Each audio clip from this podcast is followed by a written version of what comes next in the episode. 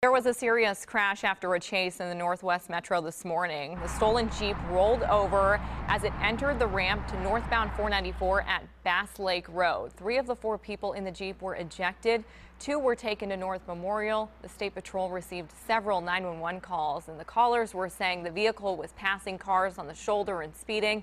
Two troopers spotted the vehicle on 94 in Maple Grove and tried to stop it. They say the driver fled at high speed south on 494 to try to get away. Now, the State Patrol is also investigating possible hit and run crashes involving this vehicle.